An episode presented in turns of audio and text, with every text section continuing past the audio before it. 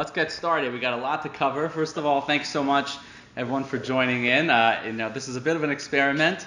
We'll see how it goes. Um, the idea over here is to explore every day the Midat Hayom, the aspect of how of our relationship with Hakadosh Baruch Hu as we work our way from the first steps of freedom that we embarked upon over Pesach, and as it takes us towards the ultimate freedom, which is, as the Mishnah says in Pirkei Avot, Ein lecha ben chorin elamisha osek b'Torah. The true freedom is achieved by a person incorporating within themselves the Torah, and each day um, that we go on our journey from Pesach to Shavuos, we're building along that journey. We're trying to further it within ourselves. Um, and there's, a, there's, an amazing Gemara just to throw in over here. The Gemara in Sanhedrin says on, on Sadi Tes on the base says anybody who who teaches his friend's son Torah.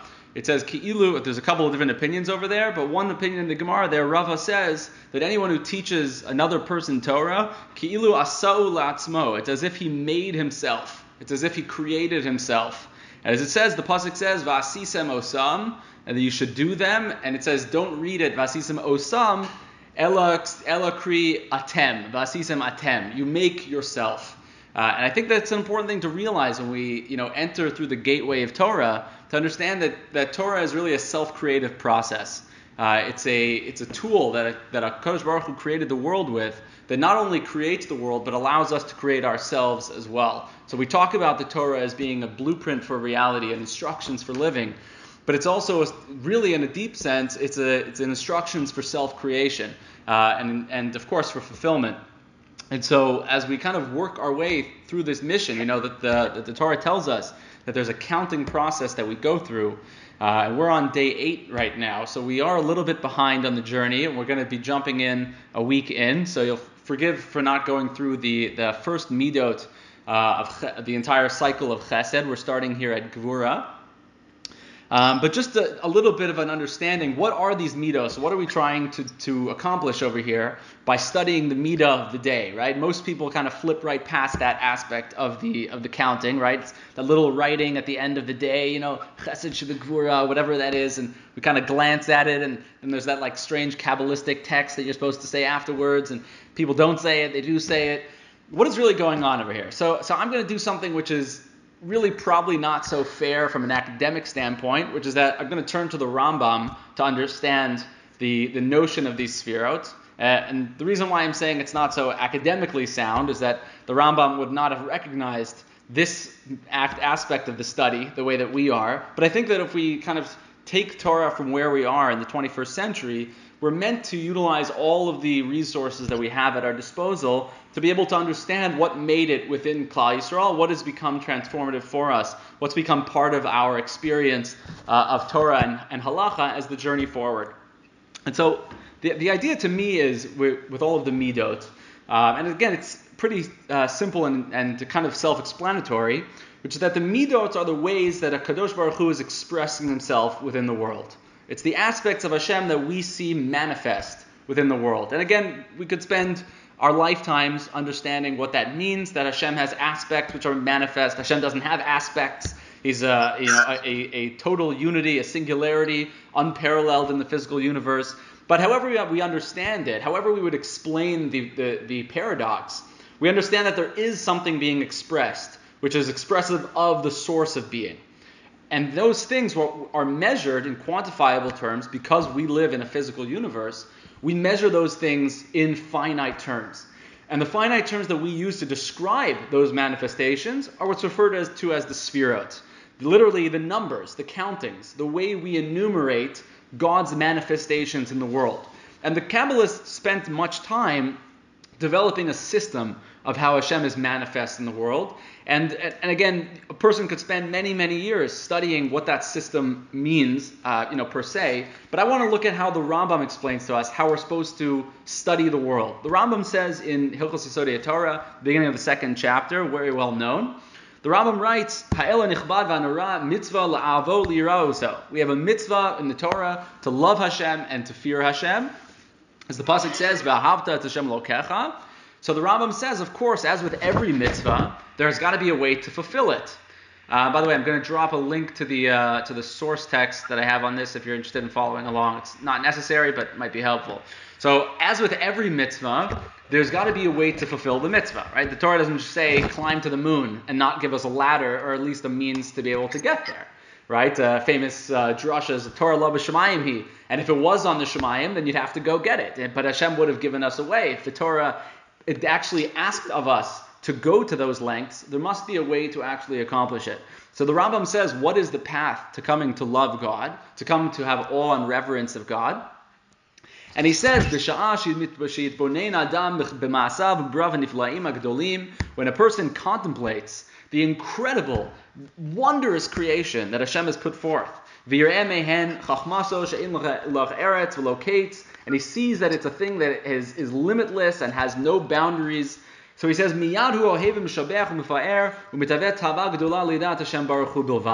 that point, he becomes filled with an unquenchable desire to know God, to connect to Him in a deep way. So you say, well, Chaim, I mean, that's just talking about love. What about knowledge? I mean, I thought we were talking about getting to know God. Well, the Rambam gives us a little bit of a clue to this at the end of Hilchos Tshuva. If you stick through all the way to the end of Sefer Hamada, you find out that in the last halacha of Sefer Hamada, the Rambam says, in the last, in the tenth chapter of Hilchos Tshuva, the Rambam writes that a person, it's well known that the love of God does not become bound into their heart until they contemplate Him frequently. And they leave everything in the world aside for focusing on love of God. And he goes on to say the person only loves God to the degree to which they know Him. And commensurate to the knowledge will be the love, meaning that to the degree to which you know God is the capacity that you have to love Him. Okay, so far so good. And says Rambam, therefore, lefichach Therefore, a person must dedicate himself, singularly commit himself to understand the knowledge and the wisdom, hamodim lo et kono, that which informs him of his creator, just like I explained, Kimoshe be'arnu be'hilchot yisodei Torah, as I explained to you in Hilchot Yisodei Torah. In other words, the Rambam saying is that learning how to love God is learning about God himself. To the degree to which we can understand God's expressions in the world, that's what it means for us to know God, and that itself is loving God.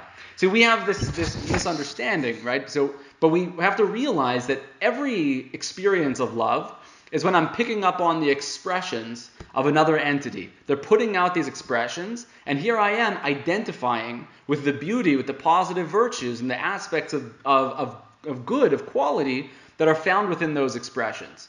And so, to the degree to which I open myself and I orient myself towards those positive expressions, towards those virtues that are being put forth, and I identify those qualities, those expressions, as coming from the source of being, as coming from the Matsui Rishon, the source of all of existence, God Himself, to that extent I know God, and to that extent I also love God.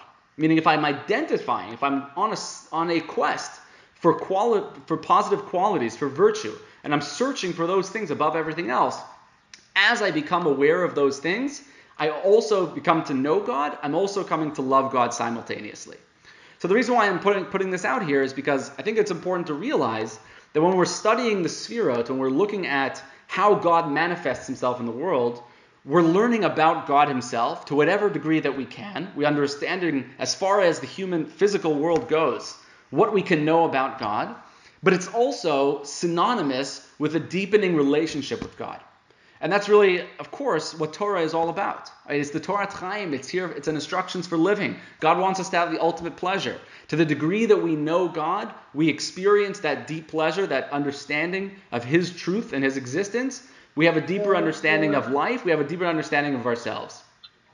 And so, kind of taking that orientation uh, a step further, we also know that a very important mitzvah, a, a, an all-encompassing mitzvah that we have, is the mitzvah of vehalachta bidrachav, that we have an obligation to walk in God's ways, to emulate the expressions that we find within the world. As the Rambam puts it in Hilchos Deos, he says, "Mitzuvin anu lalechet b'drachim elu v'hema drachim atovim yesharim." We have an obligation to walk in these straight paths and these uh, in these praiseworthy and beautiful paths And he says, where do we, what does that mean? So he says, well, mahu nikra chanun chanun. Just as God is expressed as compassionate, so too you should be compassionate. Mahu rachum afata rachum. Just as he is merciful, you should also strive to be merciful.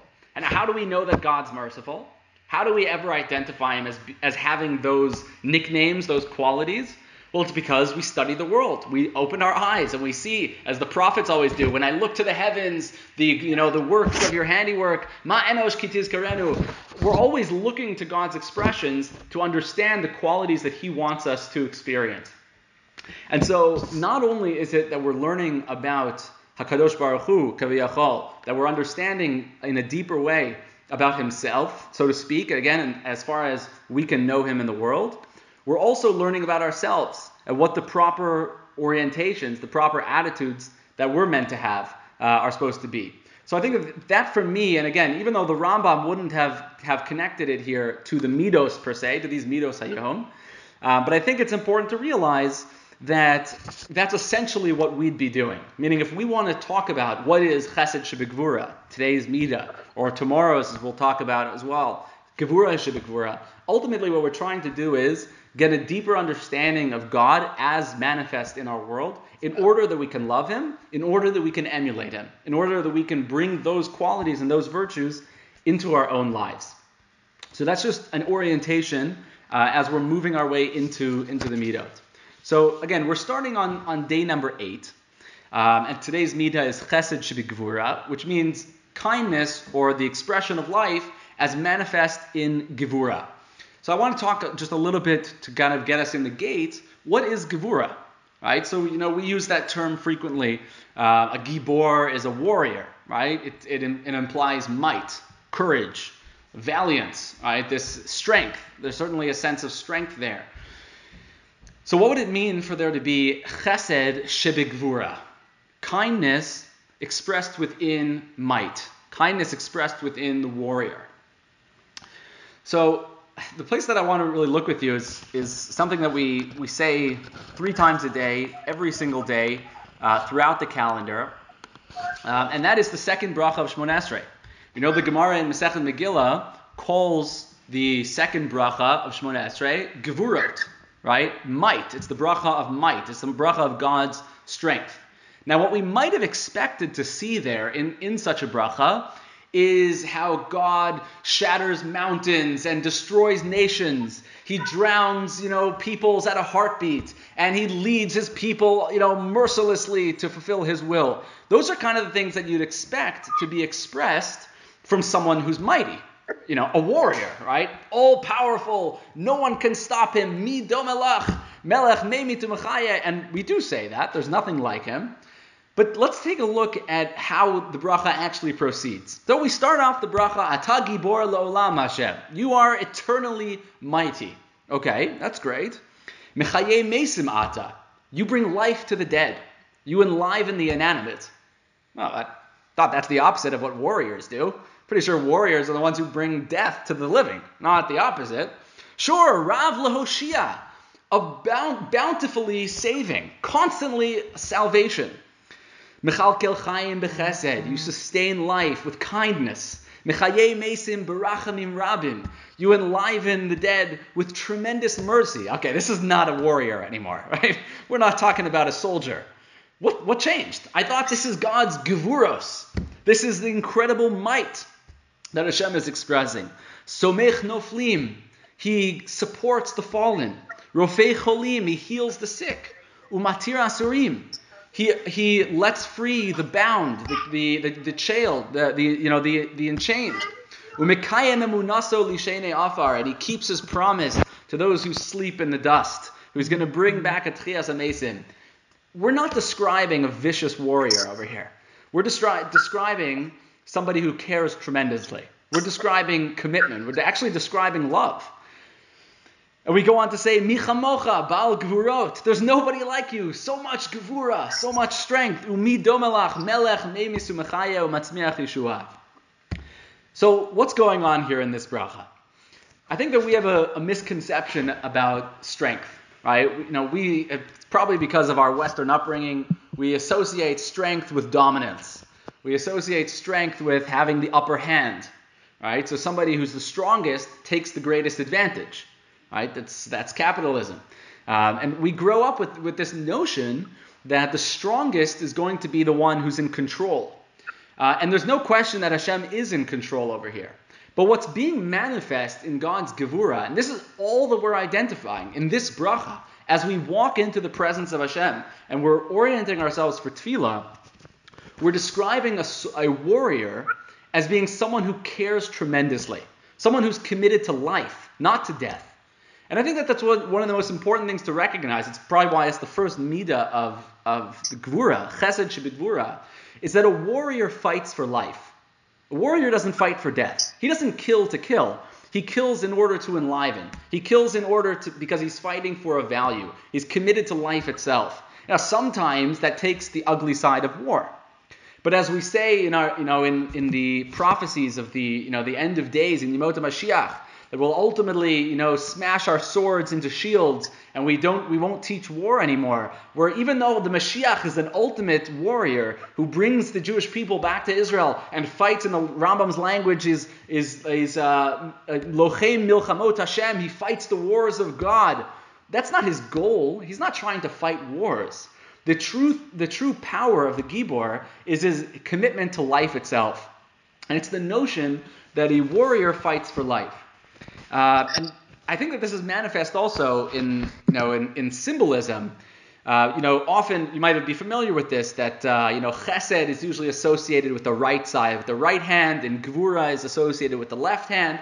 Chesed is is kindness, and gvura usually connotes din, right, judgment, which is the harsher side of things, right. In the in the kabbalistic system, Abraham is corresponds with the midah of chesed, and Yitzchak corresponds to the midah of din, of gevura. So we usually think of din, gevura, the, the warrior, as being harsh, judgment, right? Judgment. Now, of course, anybody who's who's really studied, you know, how Judaism uh, orients itself towards Rosh Hashanah, the Yemei Hadin, knows that judgment is all about love, right? You don't judge what you don't care about, right? It's it's as simple as that. If it doesn't matter to you, you don't make assessments about its value. To judge itself is an expression of care. But there's a beautiful pasuk in Shir Hashirim which tells us that the whole orientation of left, right, kindness, judgment, love, harshness is completely off kilter. The pasuk in Shir Hashirim says, very famous pasuk, "Smolo tachat leroshi, vimino techabekeni." His left hand it lies under my head, and his right hand embraces me. Smolo tachat l'roshi, v'mino techabekeni. The pasuk is using both the left and the right as expressions of love, as expressions of care and consideration. The left hand is supportive, and the right hand is embracing, is bringing close. So whereas the left hand, the midah of din in this pasuk, is what's supporting you. It's what it's what's giving you legs to stand on. It's telling you that you matter, that you care, that I don't want you to fall. And I'm going to fight to protect you. I'm going to fight for the life that you that you express, that you mean to me. Is the chesed shebigvura. The smolo tachat l'roshi means that when your head is about to hit the hard floor, I'm going to be there to support you. The yemino is what's going to be techabkeni. The right hand, the chesed, which was last week's midah, is what brings you close to a passionate embrace. But the din, the gvura, the warrior, is there to protect life not there to, to squash life, not there to deny life, but to support it. And that's why there's a beautiful medrash in the Pirkei Rabbi Eliezer, which explains this pasuk, and it says that the Torah was given in the language of chiba, in a language of endearment, of passion, of care, a language that uh, that Rashi points out at the beginning of, of Parshas Vayikra, Vayikra el Moshe, that every prophecy that Moshe received was one of chiba, of endearment. The Medrash says, How do I know that the Torah was given through a language of endearment, of care? And it quotes this pasuk. It says, Shenamar, smolo tachat laroshi. The left hand is supporting his head. So you see that it's all out of care. So I think that our whole orientation towards the left is harshness and the right is love. It's completely off kilter. It's true that the right hand is love and it's pure chesed, but the left is no less a sign of endearment and of love and of commitment. And the truth is that it really in, expresses the deepest level of chiba. When the mid, when the medrash is looking for where do I know that the Torah is all about care? How do I know the Torah was given in a language of endearment? The Torah looks to the left, the smolo tachat laroshi, and then the yamino techabkeni. Uh, there's more to be said about this midah, but I, I just think that, that it's important to realize maybe a, a takeaway before we move on to tomorrow's midah that if we're trying to emulate God, if we're looking to the world and we're seeing that Hashem manifests himself in everything as ultimately supporting of life, even if it comes with tremendous strength, comes with tremendous courage and valiance as a warrior might, if Hashem is ultimately expressing himself with an underlying supportive love that manifests through all of the wars and all of the efforts that he will put forward in this world, we need to take that into our own lives. So, in other words, if we are going to set, upon, set out upon a journey, if we are going to wage the wars of God, so to speak, and we're going to take upon ourselves the mantle of truth, the mantle of doing what's right, and fighting for the values that we see as being important, we need to take as our first step along that journey that we are supporting life in doing so.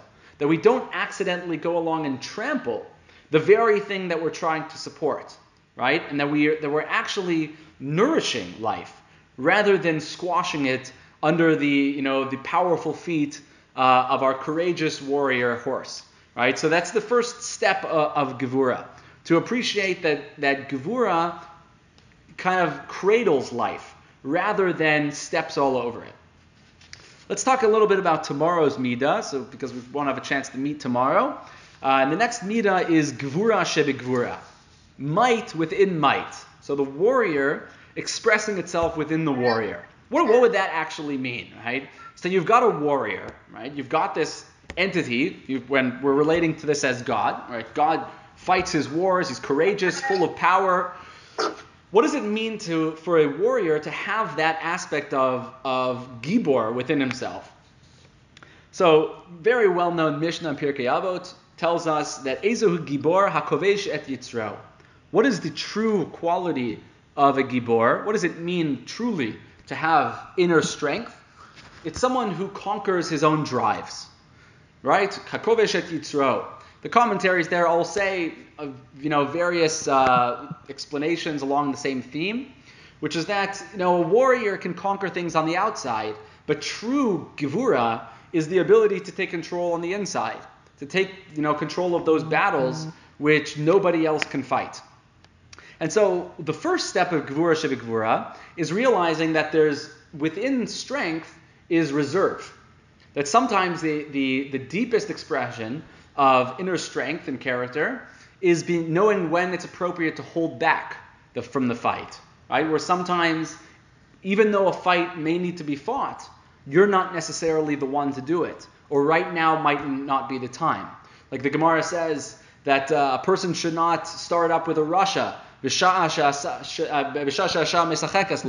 the time that the that the hour is working for him.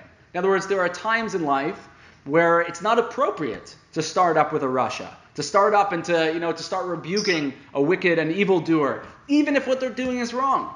It might not be the right moment. And so the aspect of, of gevura within the gibor is that even though the Gibor is setting out on that journey, it is going out making sure that they are going to cradle life. They're not going to squash life.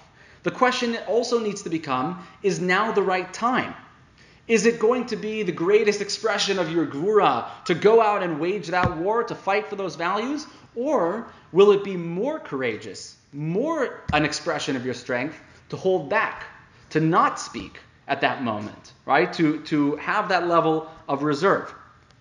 There's a beautiful Gemara uh, which brings out this point very strongly. Very famous Gemara as well in, in um, Yoma, Samach Tesamad Aleph. The Gemara is talking over there about why the Anshe Knesset Agdola received the name that they did. Why do we refer to the Anshe Knesset Agdola by that name? The men of the Great Assembly. The men of the Great Assembly were one of the most incredible groups of, of scholars in all of Jewish history, right? Ezra leads back the Jewish people to the land of Israel. and they reestablish, they're, they're kind of fortifying the entire structure of Jewish living after 70 years abroad, thrown out in the exile in a land not our own.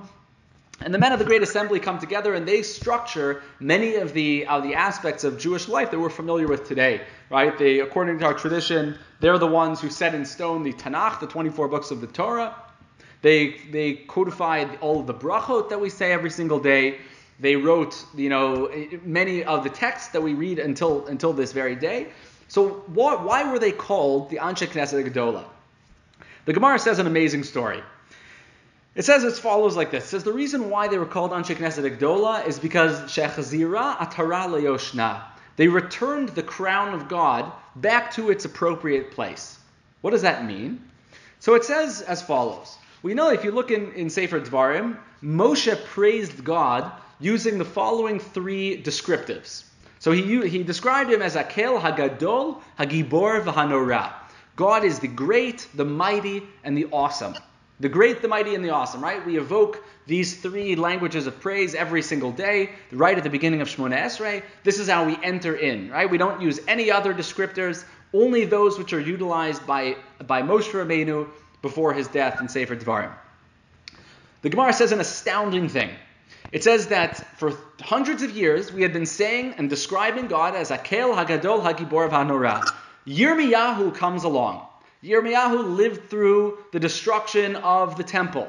He was carted off, he was wrapped up in chains and carted off to Babylonia. He lived through the most horrific period of Jewish history.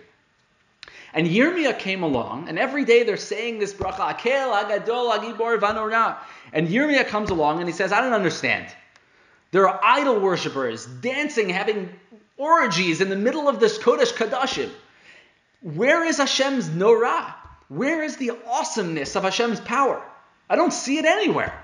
What I see is the, is the source of being, the creator of the universe, and his most special, most valued, most treasured location is being trampled at the feet of the most horrific things.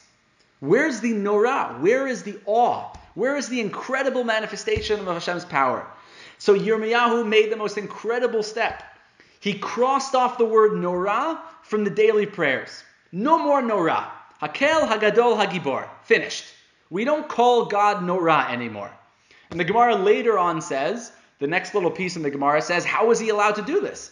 And it says, well, they knew that Hashem loves truth above all. Now, the most important thing to God is truth. He wouldn't want us to lie. I mean, it's one thing to claim that God is Norah, but if we're not seeing it, you know, like the pasuk says, er, you know, emet me aretz titzmach, truth grows from the ground up. If we're not seeing it on surface level, we can't claim that as truth, right? It's, it's, it's very much an empirical thing.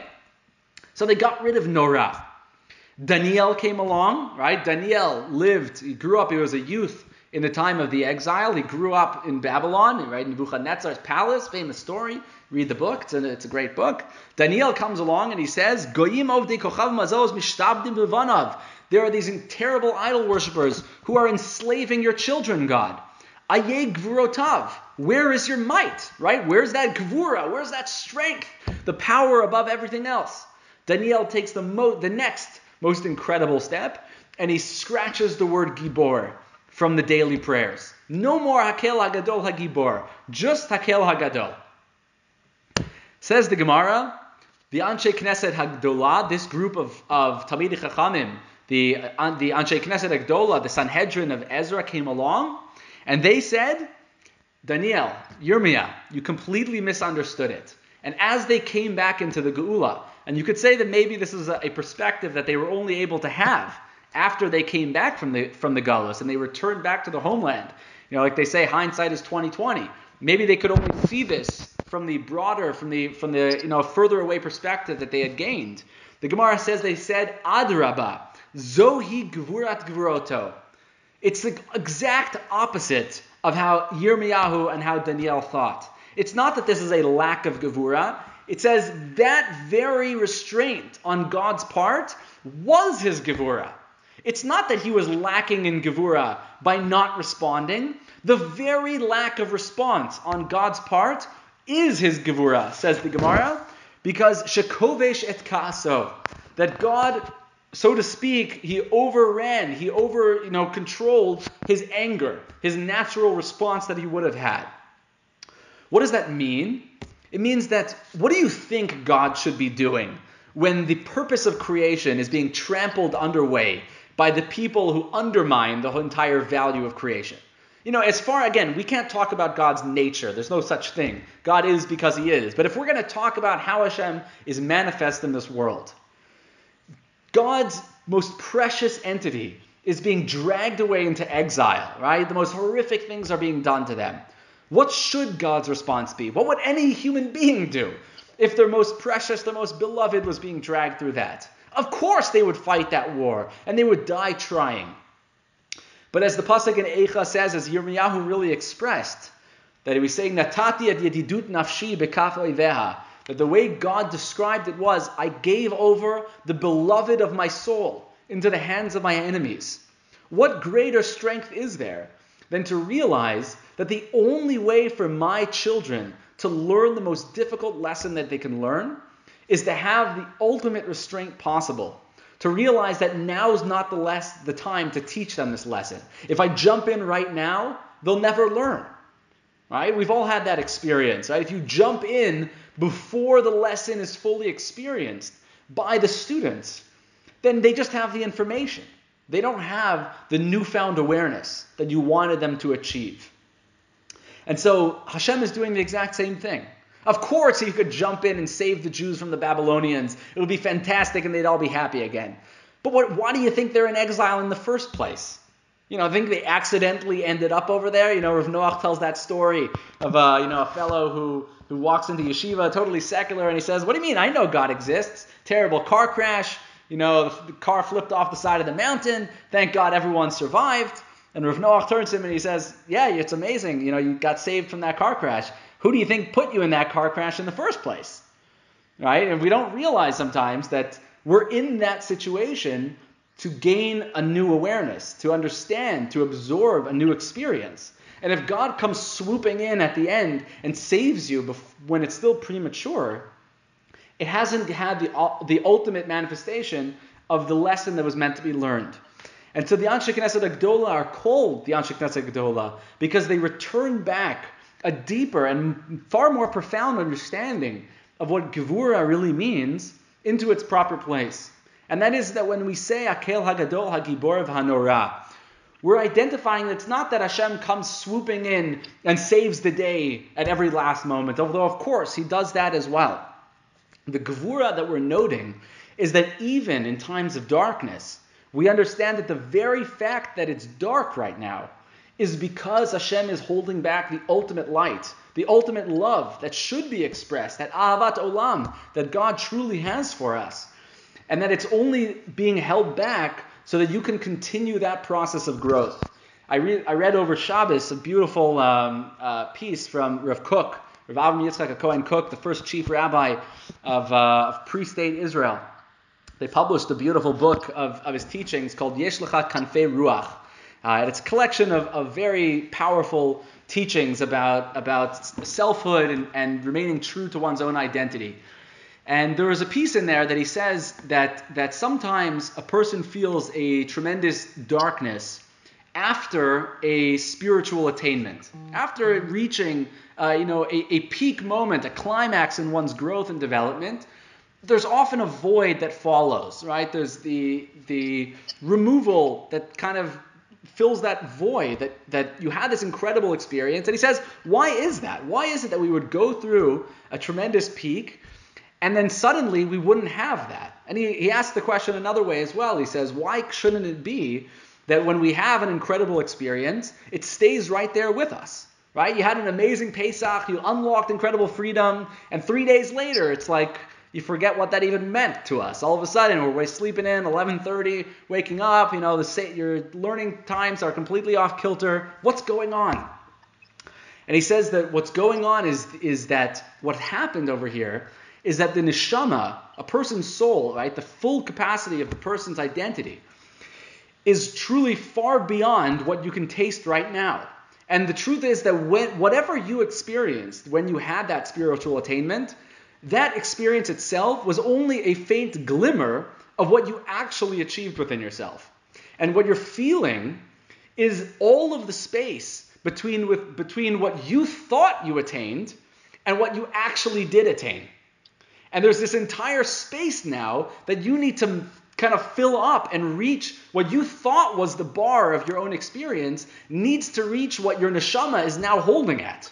And it's moved beyond the level of, of the human consciousness to retain. It's living an entirely different realm. And in a sense, that's kind of what the Gevura we're talking about over here is. That the, the elements of the neshama are not fully manifest within the life of a guf. Because if, if we had the full experience of the neshama, we truly wouldn't be able to, to live the life and make the, the meaningful choices that we're able to, right? I mean, think about it. If we were fully cognizant of the neshama shenatata bikirbi and this incredible purity that lives within us, we couldn't sin. Right? Like the Gemara says, the darshan in the pasuk, Yamima sher tomar inli behem chayfetz. Days, there will be days that will come that people will describe them as undesirable days. Says the Gemara in Sanhedrin, this is talking about the Yemot HaMashiach. Undesirable days, the days of Mashiach. So the Gemara, of course, because the truth is going to be so blatant, so clear to us, that your choices won't have the same degree of meaning. You won't be able to have the same achievements that you do now when you live in a time of choshech, where every choice is entirely balanced out. And you really could see your life going great in either direction. You can really live with your own delusions and believe that you're heading on the right path when really you're heading to your own oblivion. If you didn't have that opportunity, your choices wouldn't be as transformative for you.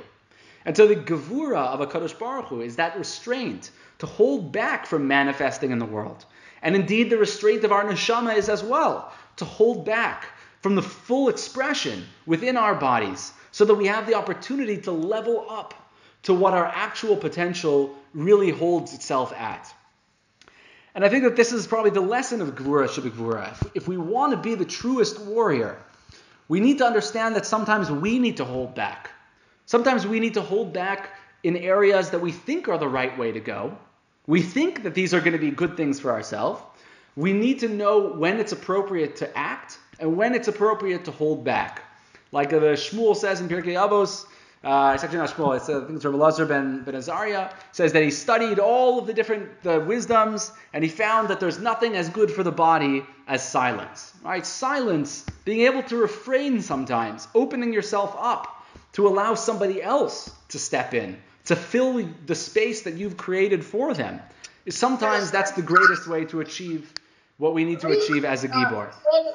And so I would just say that that's probably as we go through Shabbos, we think about we think about uh, you know what it means to be a gibor.